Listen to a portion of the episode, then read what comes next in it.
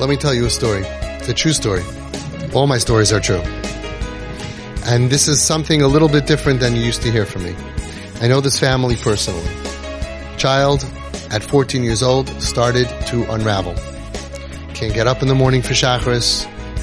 Top boy, top Mesivta. Can't get up in the morning. Difficulty concentrating. Started acting out. Now we know, we all know what the normal path is for that kid. The parents start getting upset at the child. How come you're not getting up in the morning? Then he gets a, a cell phone or something and they say blame it. The reason you can't get up is because you're up watching movies. And then the Yiddishkeit goes down the tubes and everything crashes, God forbid, a lot of the time. This family, listen what they did. For, for whatever reason, I'm not going to get into. They never turned on the kid. They saw right away from the first minute, something's not right with this kid. This kid has a pain and they spoke to the yeshiva, and this is a chiddush. This yeshiva, all yeshiva should learn from this yeshiva. They saw right away he's a great kid. We're not going to do the normal pressure, knas. You know, we're just we're going to let it let it go. This kid ended up getting more and more dysfunctional. Started getting up at eleven, at twelve, at one. Daven at home, put on tefillin. Maybe yes, maybe no. Nobody turned on him. Not his mother, not his father, not his siblings, not the yeshiva, nothing. Come to yeshiva, he came whenever he wanted, came once at 12, came once at 2. Nobody talked down to him, nobody put him down. Listen to this very carefully. He was hurting like he had a fever, and nobody made him eat it. No made, nobody made him feel bad. Everybody understood miraculously. Nobody judged him. Okay? He was out of yeshiva in this situation where he was in, but officially out, and juggling and coming and not coming and when he could and taking a test and working it out and at night with a tutor and staying at home and learning a little bit at home when he could and playing some video games and watching some movies and stuff. He did that for two years solid. Still in yeshiva. Still in yeshiva. And never went off the derech never went on the street, never changed his clothing. He told me that a friend told him, Chaim, you're so yeshivish, and you don't even go to yeshiva. It was the age, 15, 16, where guys get like more into yeshiva. His father wanted to take him out to 7-Eleven. Come, let's go get a thing. And he said, wait, let me get my jacket. And he lives in a community that they don't even wear a jacket. He was wearing a white shirt and he went to put on a jacket. After two years of not being in yeshiva, maybe or maybe not putting on tefillin, maybe or maybe not davening mincha, maybe or maybe not davening marav, and everybody just assumed he's doing his best, just like we would if someone has fever. Fast forward, three years later, four years later, five years later, he got help. He didn't have to deal with drugs. He didn't have to deal with feeling homeless. He didn't have any negative feelings against anybody. It's like a dream, right? It's like, a, can you imagine a dream? that everybody judged him favorably from the first minute. Everybody understood that a healthy kid gets up in the morning and a healthy kid is going to zushtel and conform, is going to be, right? And they saw something's wrong at everybody in his life, from the Rosh Yeshiva to the Menahel to the Rebbe for several years, all saw there's something here and, and no tightness. They would visit him at home. There was a time that the Menahel picked him up on the way, um, Bein Durham to, to take him to Yeshiva for second Seder and came out of his way. No pressure and no feeling bad. And nobody felt bad and nobody made him feel bad and no pressure. This yeshiva should charge $8 million tuition. They understood the child and they understood his situation and they dealt with it unbelievable, boosting and boosting and boosting and boosting and boosting. Okay? Fast forward 10 years. Boy is a boy married a Ben. Never, never went, never, this whole thing never happened. And everybody who knows the story knows, no question. If the mother would have said, what's the matter with you? And the father would have given grief, and you give grief, grief, grief to a suffering soul that has an issue, no question, we would have had another kid, another statistic. No question. No Shiloh. Would have been a kid, all of a sudden you see him with the jeans, and all of a sudden you see with the things, and then you see with the hat, and then all of a sudden he's smoking weed because everybody hates me and everybody's against me and nobody understands me. One of the most painful things in the world is that these kids are so good and a lot of times they themselves watch themselves fall apart and they they sometimes don't even know why, and sometimes they do know why. We had over here a sibling, sibling, skip of a kip, and I met the kid when he was ten, and he liked me at the family meeting. And they came back, they were out of town, so they would come in like once a year to meet me with the kids. I saw him at 11, I saw him at 12. And then all of a sudden he, turns out that they found out he was traumatized. And he was also hurt. And here you have this kid that at 10 years old, 11, 12, everything is great. And all of a sudden now, he's watching himself fall apart. He was sitting in that chair that you're in right there. And he starts telling me, and he has already a twitch. He starts having a twitch. And he starts telling me, he's in seventh grade. He said, so many days I, I'm not in yeshiva. I can't get my act together. I used to love davening. I can't concentrate. He's watching a Holocaust. He's watching his arm, you know, like stop, like, like Nebuch, like an ALS patient. Like all of a sudden, I, I lost mobility in my arm. I lost this, I lost that. He goes, I can't daven. I used to love davening. I can't. I try concentrating as a genius. Gene, I, I can't concentrate. Like I look at the Gemara and he tells me the, the, the words are, are like jumping. I, I can't, I can't. And Nebuch, he never chose this. And he tells me the saddest, most painful thing I'll ever hear probably in my life, one of them. If I don't get my act together, who's going to take me from Mesivta?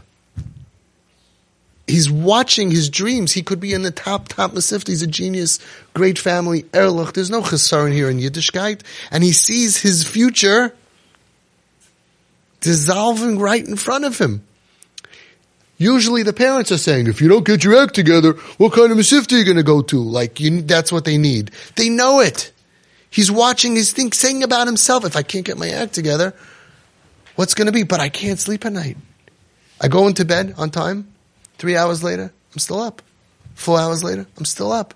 I wake up in the middle of the night. I have nightmares. I have night terrors. I sweat. I get up and I can't fall asleep. I can't get up. I wake up. I'm not rested. Our kips do not sleep. And we learned this the hard way. We had parents here the first time that I heard this, because we learned everything here.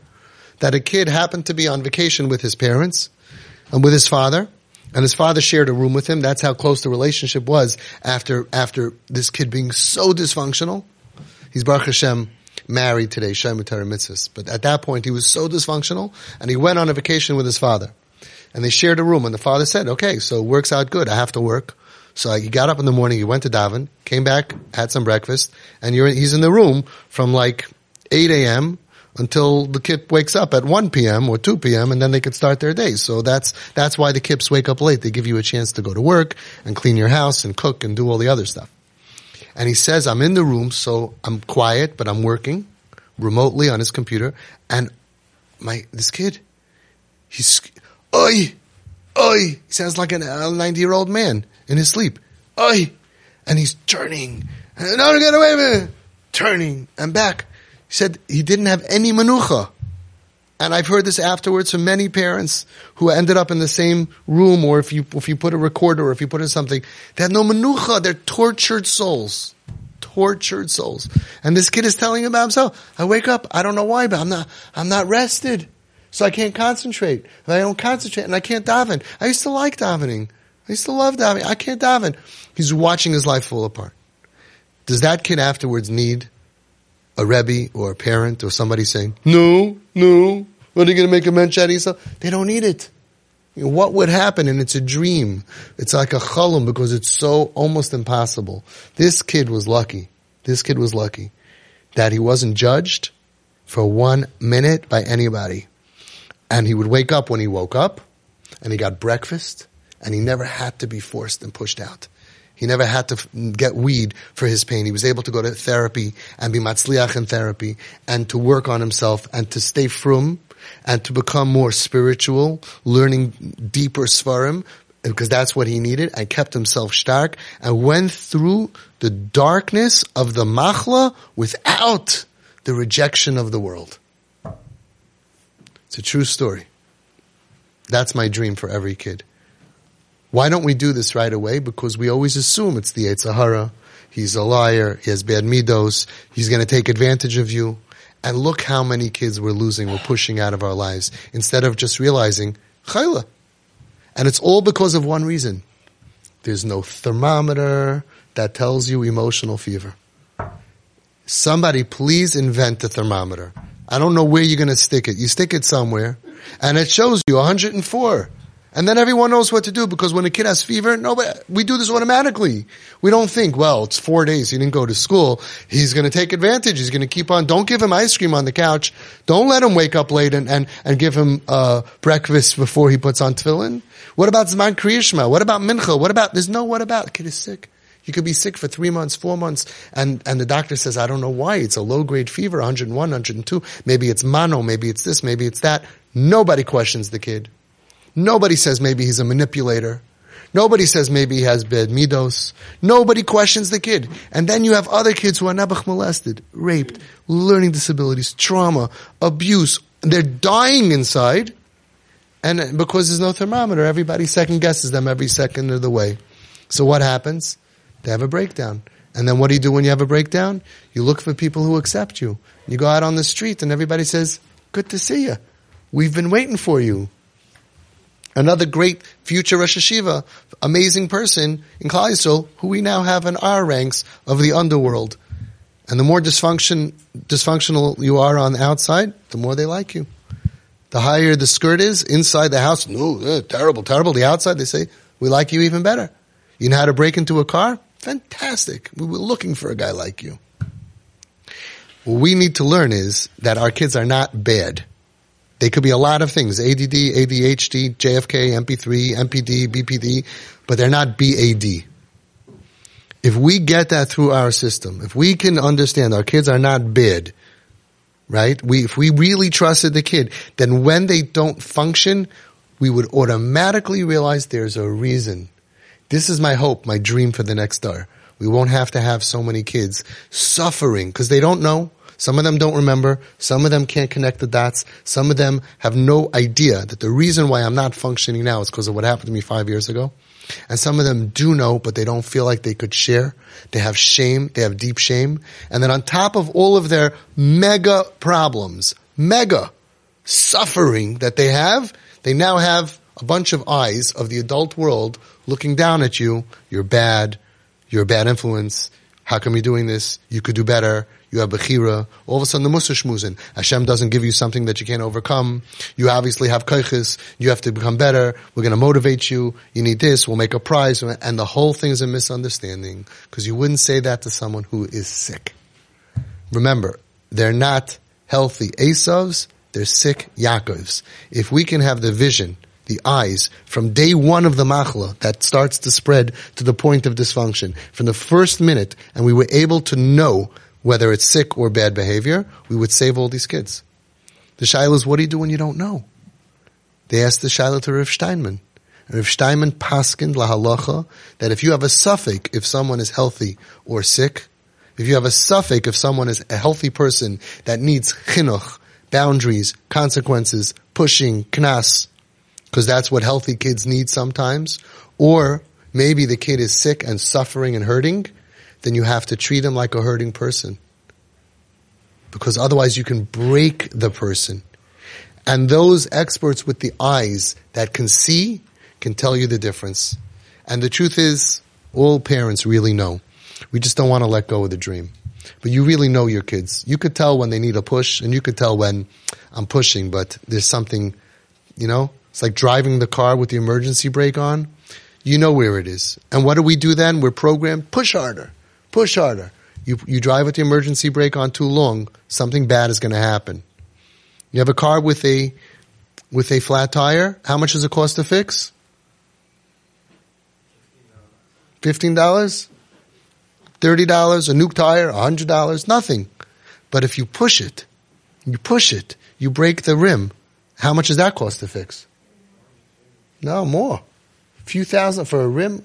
You keep on pushing it after the rim is broken. What breaks next? The axle. Now you're looking at $4,000. So what do you do when you have a flat tire? Pump it up. Fix it. Don't push. Don't push. Now in the beginning you don't know, but at some point you know. At some point parents out there have to learn a new sugya of tinak shenishbar